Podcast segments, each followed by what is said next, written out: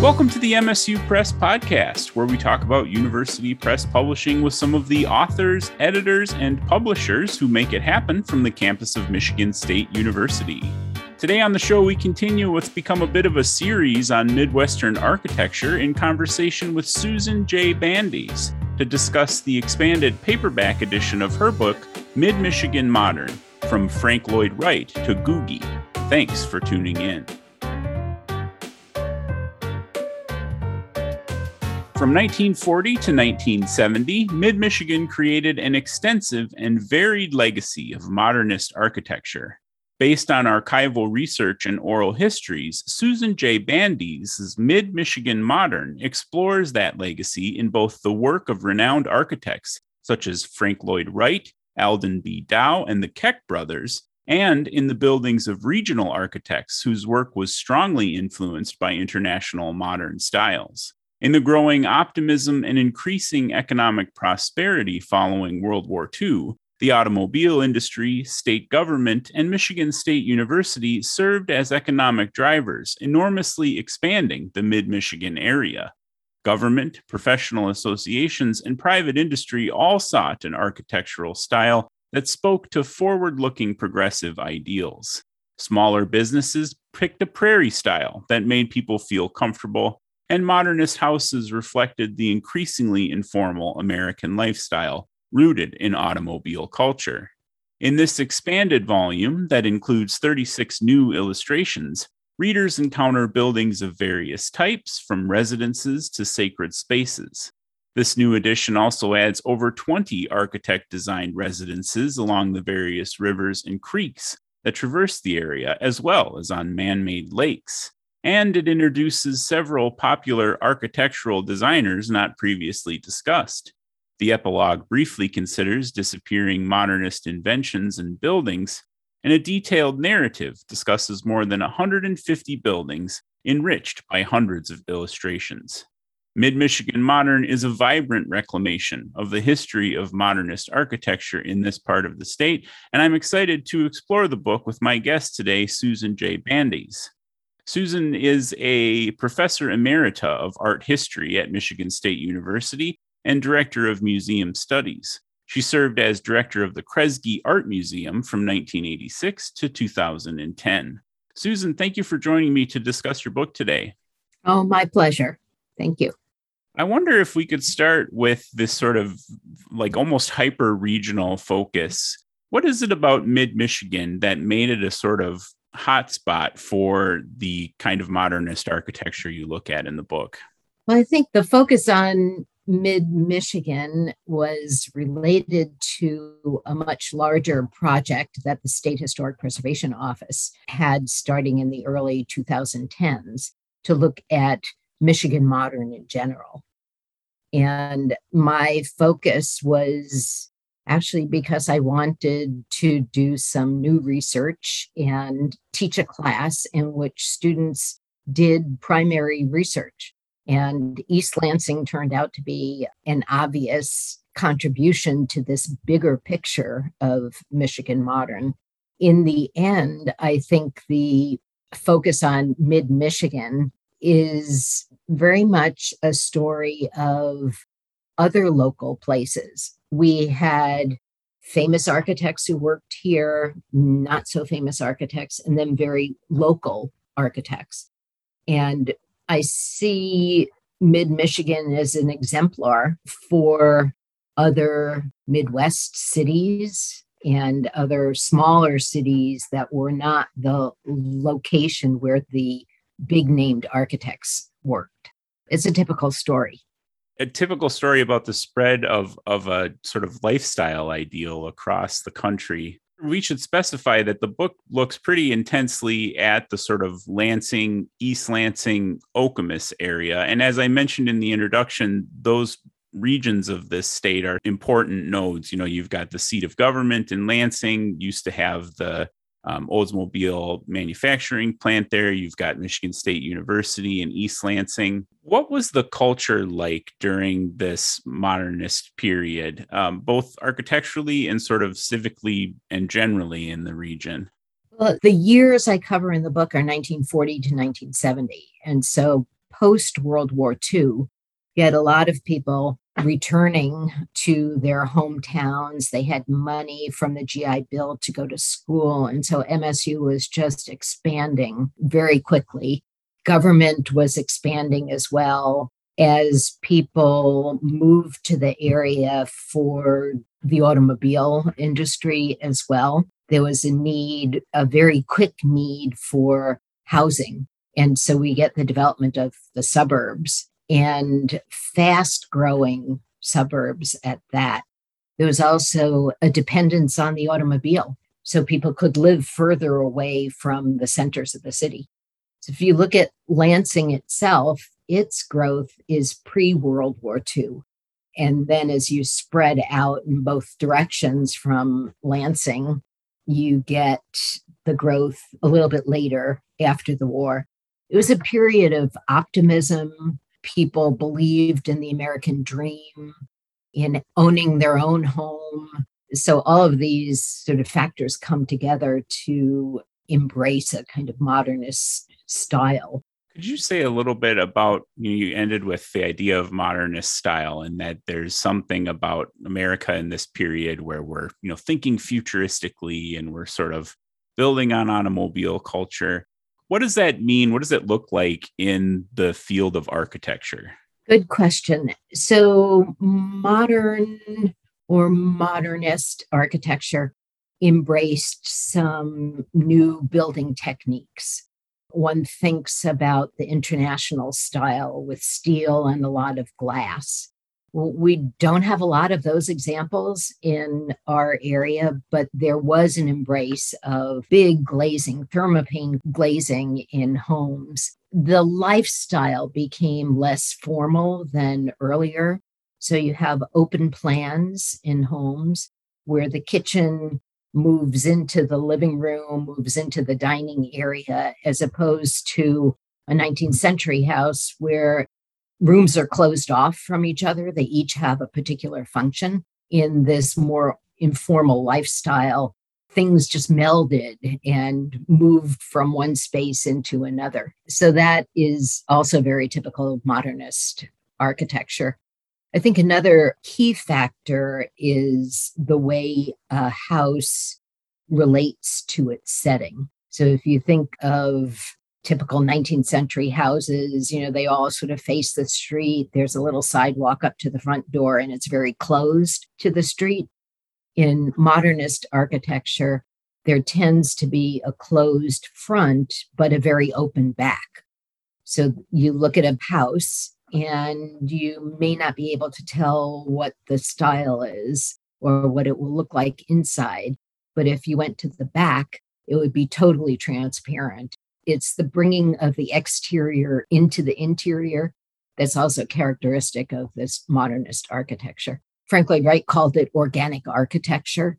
So the relationship of the house to the site itself becomes very important, whereas it was not so important prior to the modernist period. It's really interesting because there's such a interesting tension there between the sort of stated ideals of bringing the outside inside and integrating the house with nature like you think of that classic Frank Lloyd Wright falling water house where like we've literally got water like sort of in the spaces of the home and this other thing that you point out in the book and that you see in a lot of the designs pictured is integrating car culture. So they have these built in carports and this sort of space for the automobile.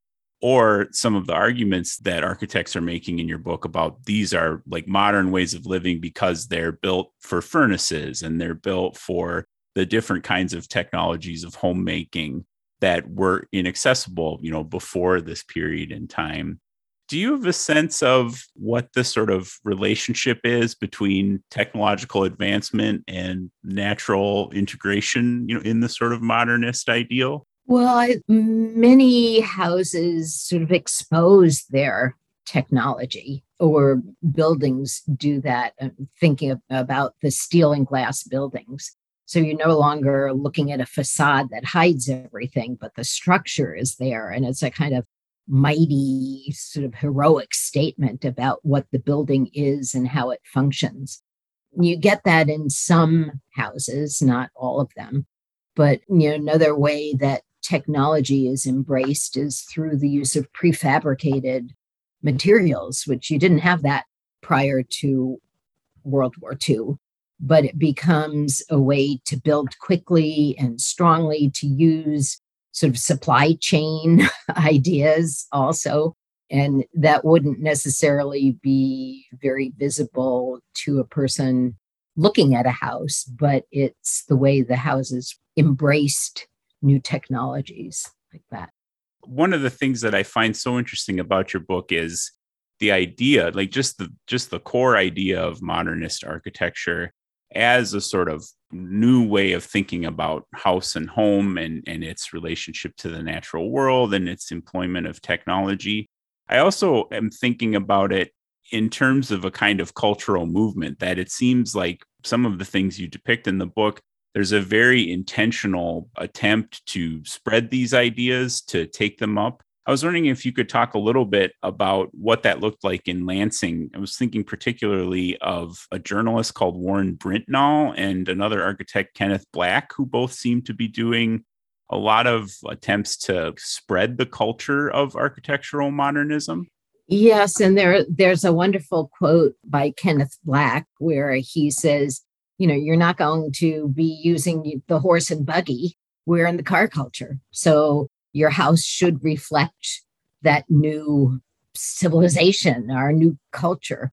Brintnall is a kind of hero to me because he wrote a lot about contemporary architecture and things, everything that was being built at the time. And he's sort of is very gently trying to pull people along to modernist ideas.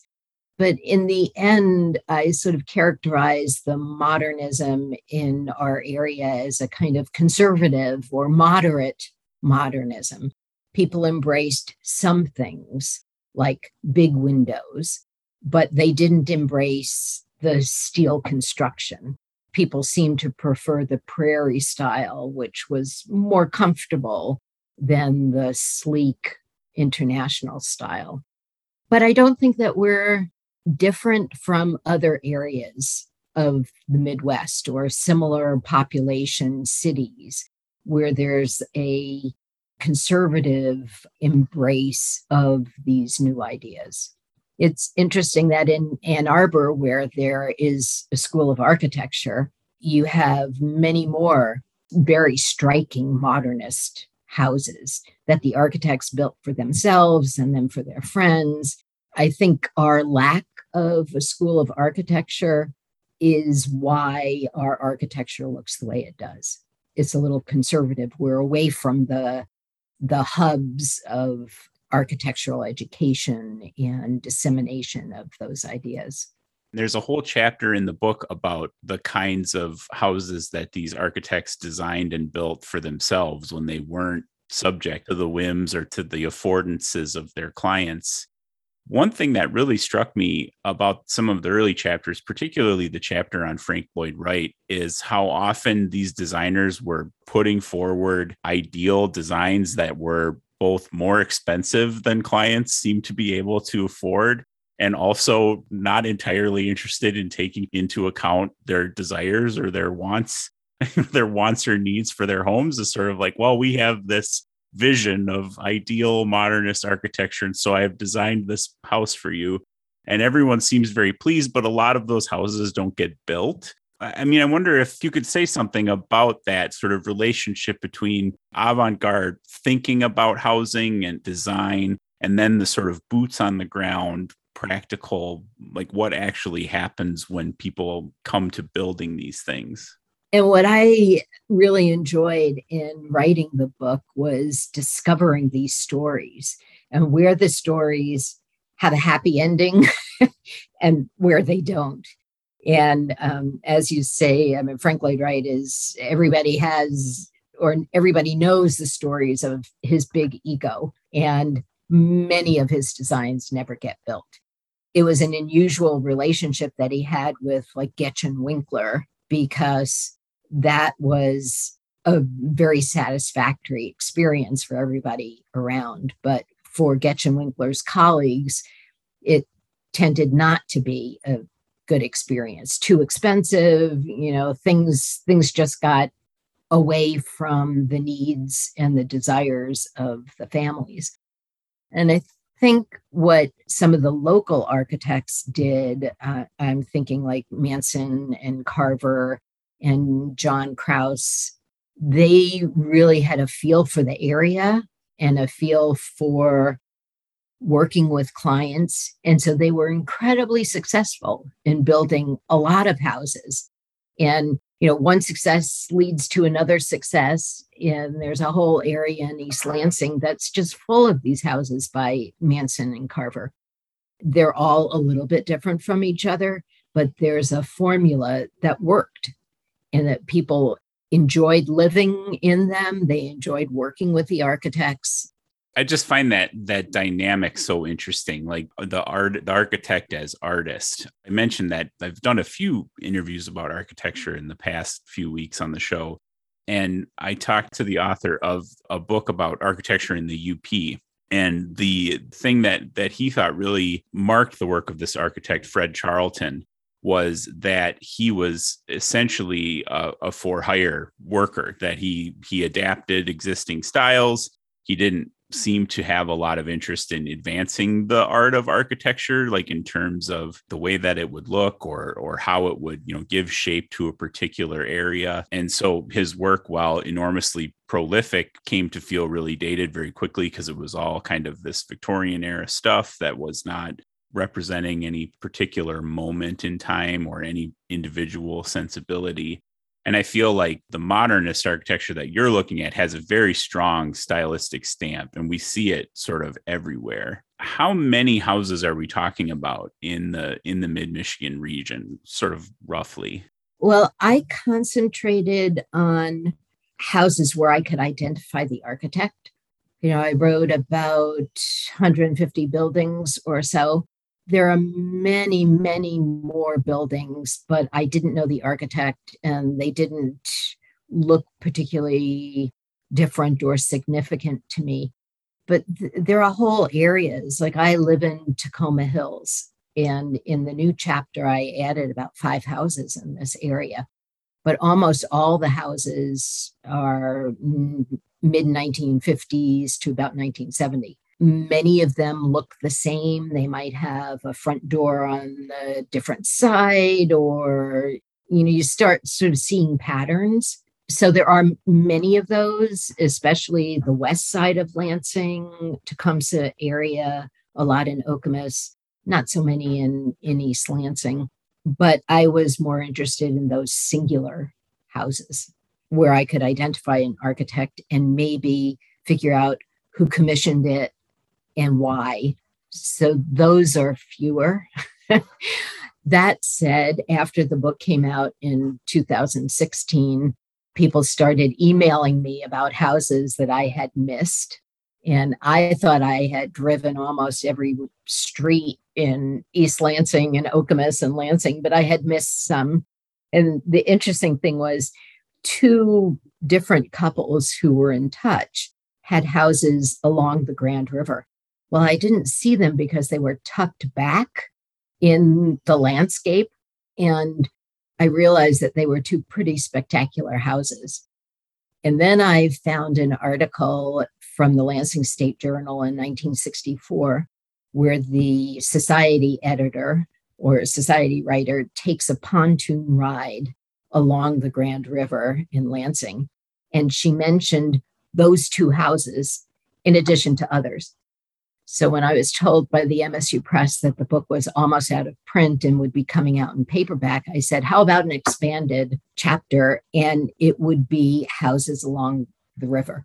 So that's the focus. I sort of stuck in a few other houses, not along the river, but either by the same architect or architectural designer, or made sense in including them in the, the new chapter. So houses along the river, the riverfront properties tend to be a little bit more expensive than other properties. So the tendency is to hire an architect. Uh, so it was a ripe sort of subject to be looking for. And I had completely overlooked it. I am sure there are many more houses that I missed because I didn't drive on a particular road or they were hidden from the road. I've done a lot of Google Earth looking during this, but there's still more to discover. You're listening to the MSU Press podcast. I'm here with Susan J. Bandes, author of Mid Michigan Modern From Frank Lloyd Wright to Googie. It's really interesting to hear about the addition of this river tour and that the the houses are more glorious, you know, from the riverside than they are from the street side. You you'd also mentioned that these things were appearing, you know, the kinds that you're looking for where they're designed by a single architect or hired by a known firm that a lot of those are appearing sort of in the Okemos area, East Lansing area. In the book, it seems like a lot of MSU faculty members were doing commissioning of this kind of of this kind of building. Would you say that that that's pretty common among the houses, or were they commissioned by a certain kind of class or group of people? Early on, like in the 1940s, or a little bit earlier, there's the group that commissioned Frank Lloyd Wright to do the Usonia community. And that was a matter of economics in part, buying land together, the idea of building at the same time so they could buy wholesale what they needed for the structures. And then that follows a couple of years later in the early 40s with the Lantern Hill development. And again, it was a group of young faculty. There was no place to live.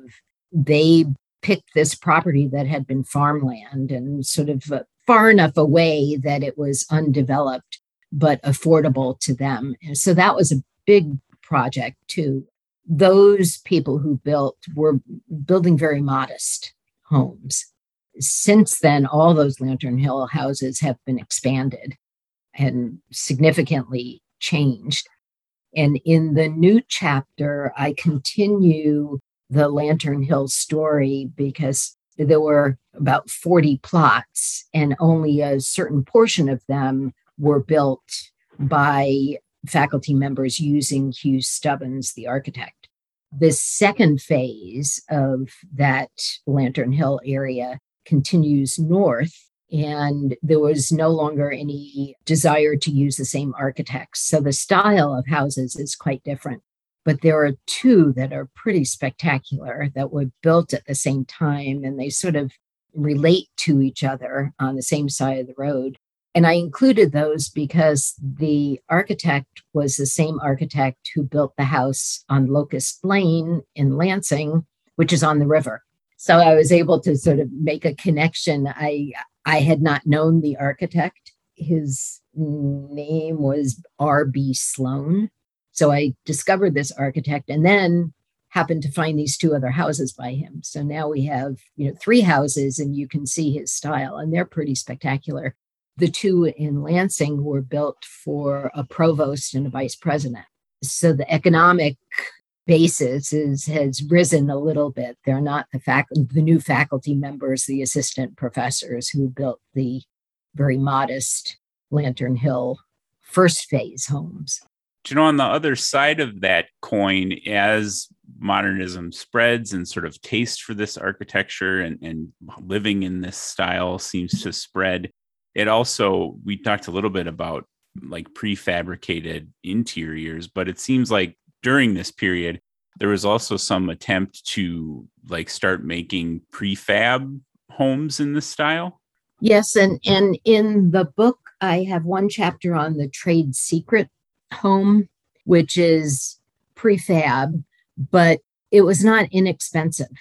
The Buildings Trade Association got together and asked all of their members what's the one thing you would want in a house that is you know up to date very modern?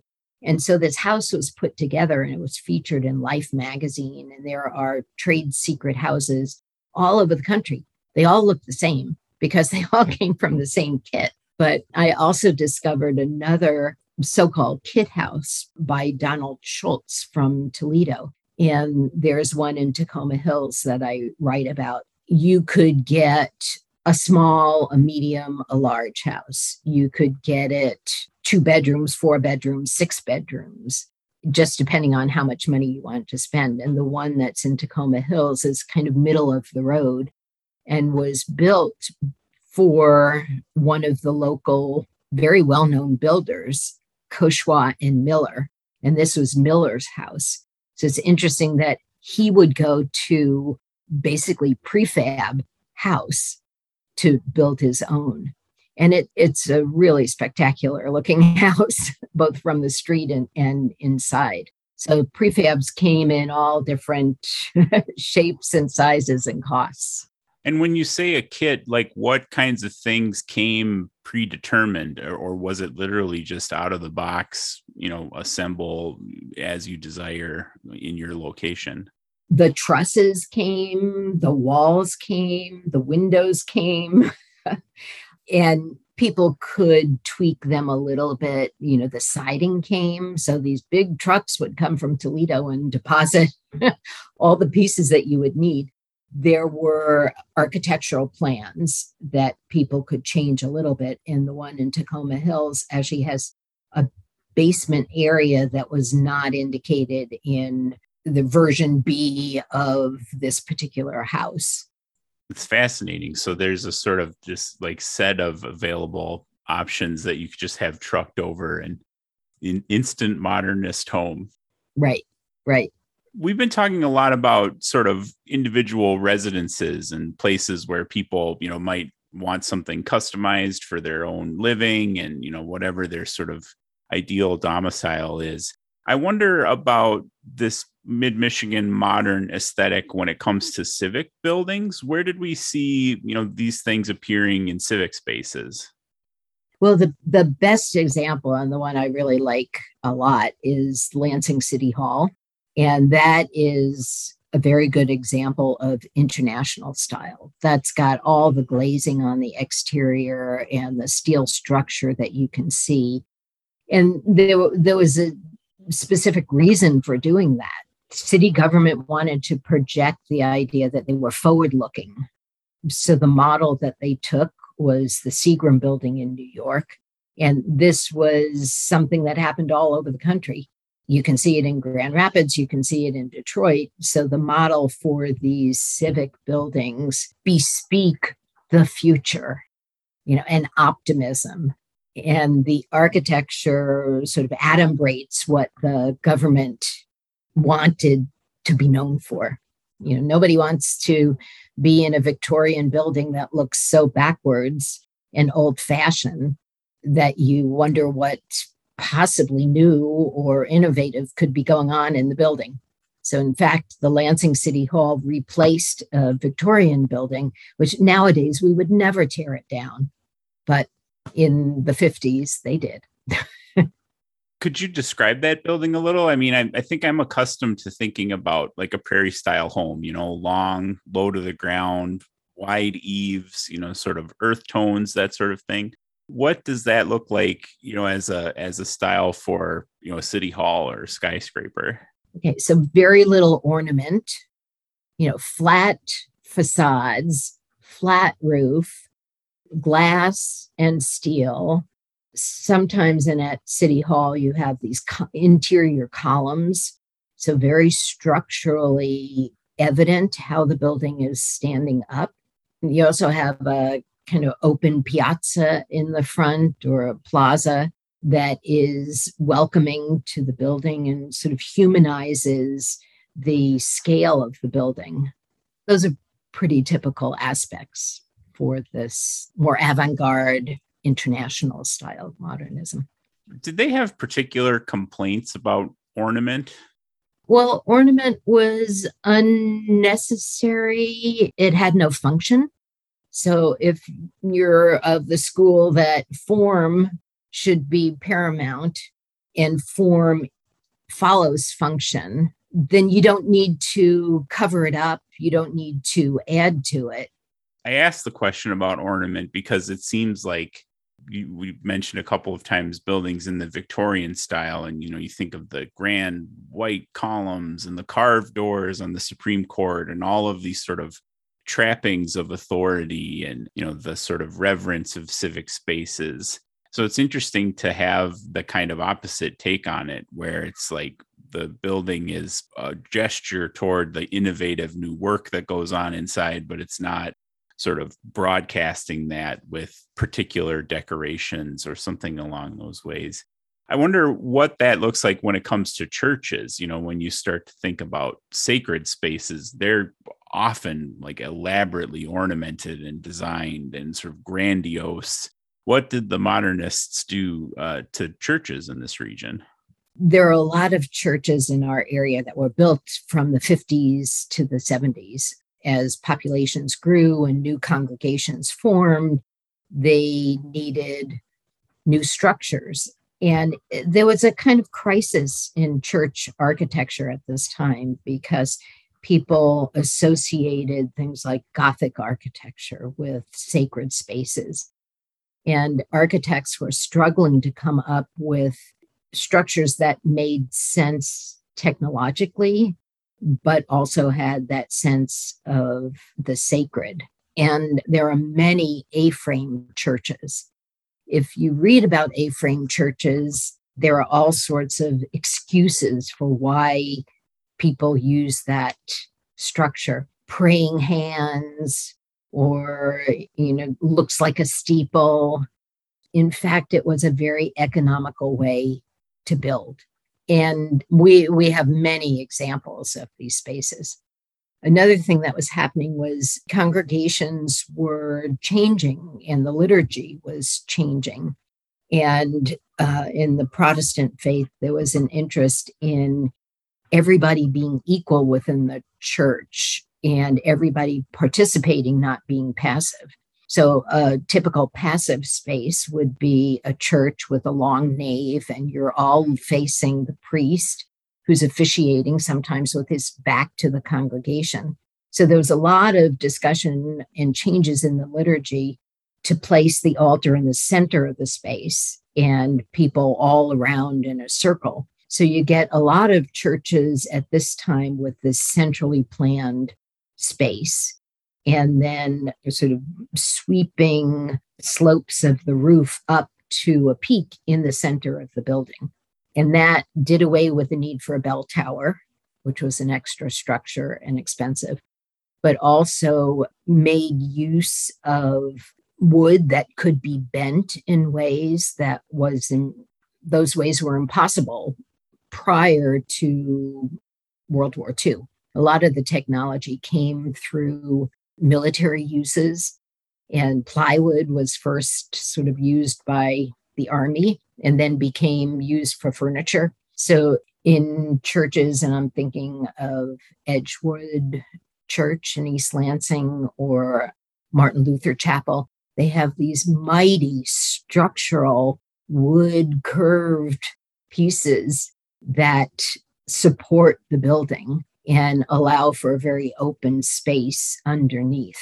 Um, that was not really that possible in earlier structures. It was so difficult to figure out what style to build a church in or a chapel. And reading the Lansing State Journal, uh, for any given year in 19 in the 1950s there are churches going up and one's colonial and one's gothic revival and one's modern and one's a-frame. There was a real mix mishmash of styles. It, it reminds me of our, our talk a little earlier about the sort of hidden culture of buildings not built in this modernist period all of the kinds of like things that were designed that weren't built it's a good reminder that the city is made up of layers of all kinds of different styles. So while this is going on, folks are still building, you know, colonial style, gothic style, but that modernism is something that they might be picking to express particular values or to like take advantage, as you say, of new kinds of spaces that seem to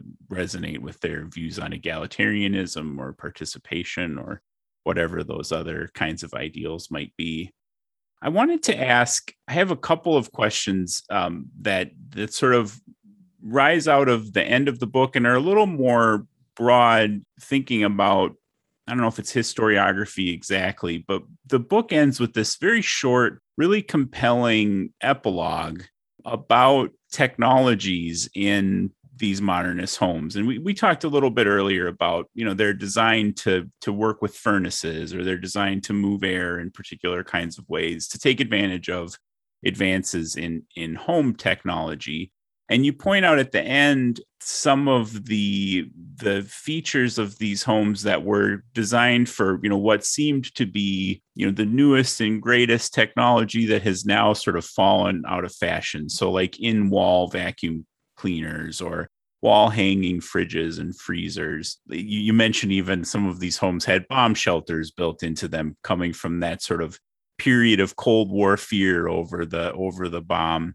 And the other thing that you talk about are women's urinals in public spaces. This fad that I, I had no idea about that there was for a time this uh, desire to have urinals in women's rooms like in men's rooms to separate folks and shorten lines and those kinds of things. And i'm i'm fascinated by the technology and i'm curious about it but i think it it also resonates with an earlier point in your book about who these architects were and they seem to have been almost all men or there was maybe one or two women who were practicing. And so it leads me to ask a sort of larger, broader question about about gender in architecture. Is was this a particularly male endeavor, or is there something about the separation of genders that accounts for the things we see in this architecture or, or the field more broadly? I think the field is still dominated by men. And it did occur to me as I was working on the expanded version that I had not encountered a single female architect. So I went digging around and looking and did a lot of research in the American Institute of Architects historical biographies, in which they list everybody who is certified as an architect. Every 10 years they did it, and you can get a lot of information. And I only found two women. And I don't know what they built. One worked for the state. I couldn't identify any building that she might have done herself. The other architect started in one office and then went off on her own. But to this day, I don't know what they built. I started counting up how many architects, women architects, are in our area now, and it's still a handful. It's a field that's dominated by men the landscape architecture field is a little bit different. And I do discuss one landscape architect, Jane Smith, whose family is Smith Trees, it still exists locally. And there were a few other women landscape architects. And in looking at the situation today, there seem to be more women, certainly, than in the architecture field. Architecture was remains male dominated. And unfortunately, we had very few women in the period that I was researching. It's egregious to even to even frame the question this way, but like outrageous misogyny aside, do you have like speculation as to why that might be? Like we've seen other um, intensely male dominated fields have been more welcoming to women and and we've seen you know women have made advances in a lot of places where they had been shut out before. Is there something about architecture particularly that accounts for that? I don't know, but some of the women we now know about worked for people like Frank Lloyd Wright and were in his studio. So, like anybody in his studio, those names get lost, and we're only now just sort of rediscovering them. So, that might be one thing about it. I think you make such a good point there. And, and it's a, a real question that I've been thinking about a fair bit in these conversations about architecture. And, and when you, you know, point out someone like Frank Lloyd Wright or, or others, that so much of this is work done by many people that's then funneled through, you know, the individual whose name is on the firm. And so it's possible we're looking at a history of erasure of the labor of women or the contributions of women who were all just sort of subsumed under the name of whoever happened to to be the you know the final stamp on the finished product we see that a lot in literature too there's just tons of of women in the history of literature who served as amanuenses and did intense revising for the men who you know, ended up with their names on the books at the very end.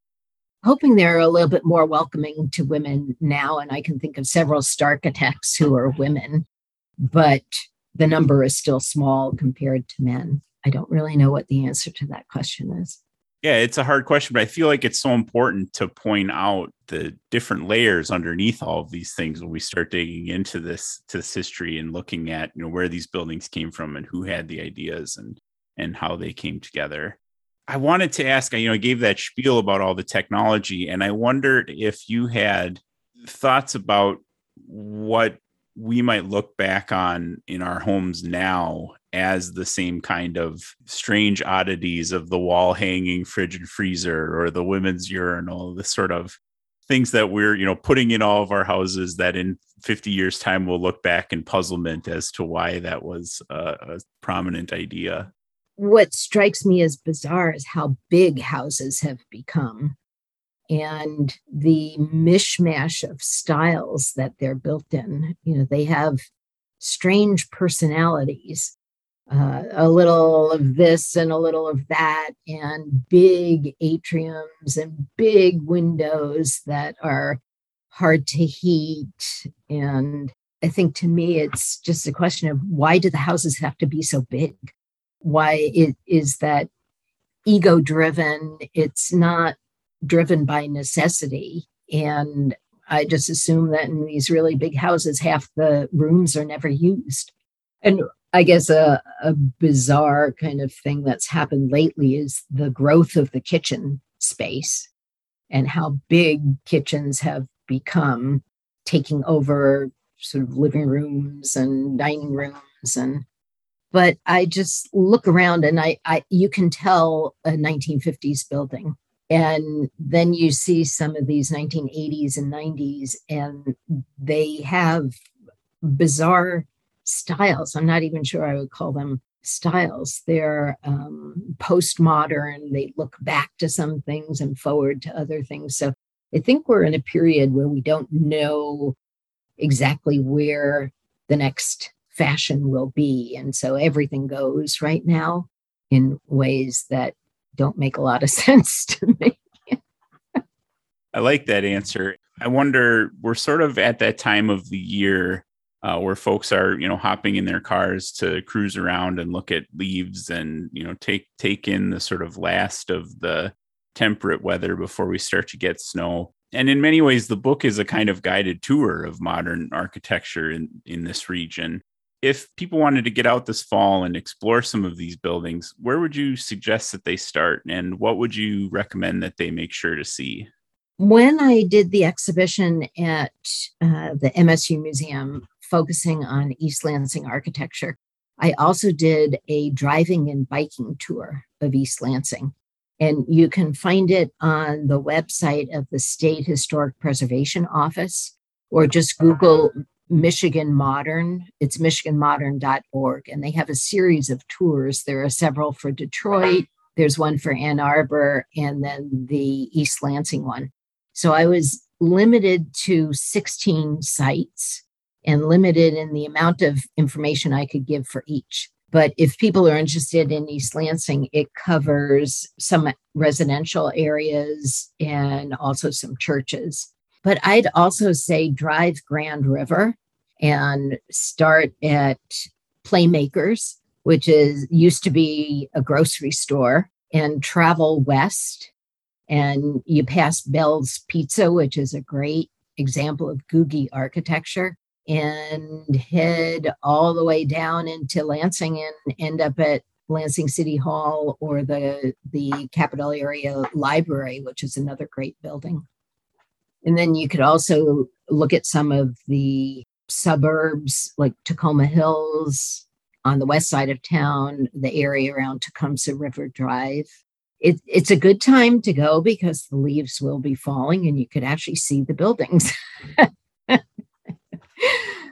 Well, that sounds really, really, truly lovely. And I will put a link to um, the MichiganModern.org uh, website in the show notes for folks who might want to check that out. Susan, it's been a real joy to uh, spend some time with your book to think about, you know, the many layers of history and wonderful architecture that I drive by sort of on my daily meanderings around town and to be able to start thinking about it, you know, through a different lens and its place in cultural history and architectural history.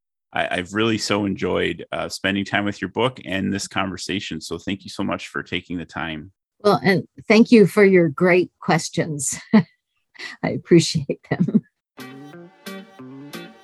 The expanded paperback edition and the original hardcover version of Susan J. Bandes's Mid Michigan Modern from Frank Lloyd Wright to Googie are both available at msupress.org and other fine booksellers. You can connect with the press on Facebook and at MSU Press on Twitter, where you can also find me at Kurt Milb. The MSU Press podcast is a joint production of MSU Press and the College of Arts and Letters at Michigan State University.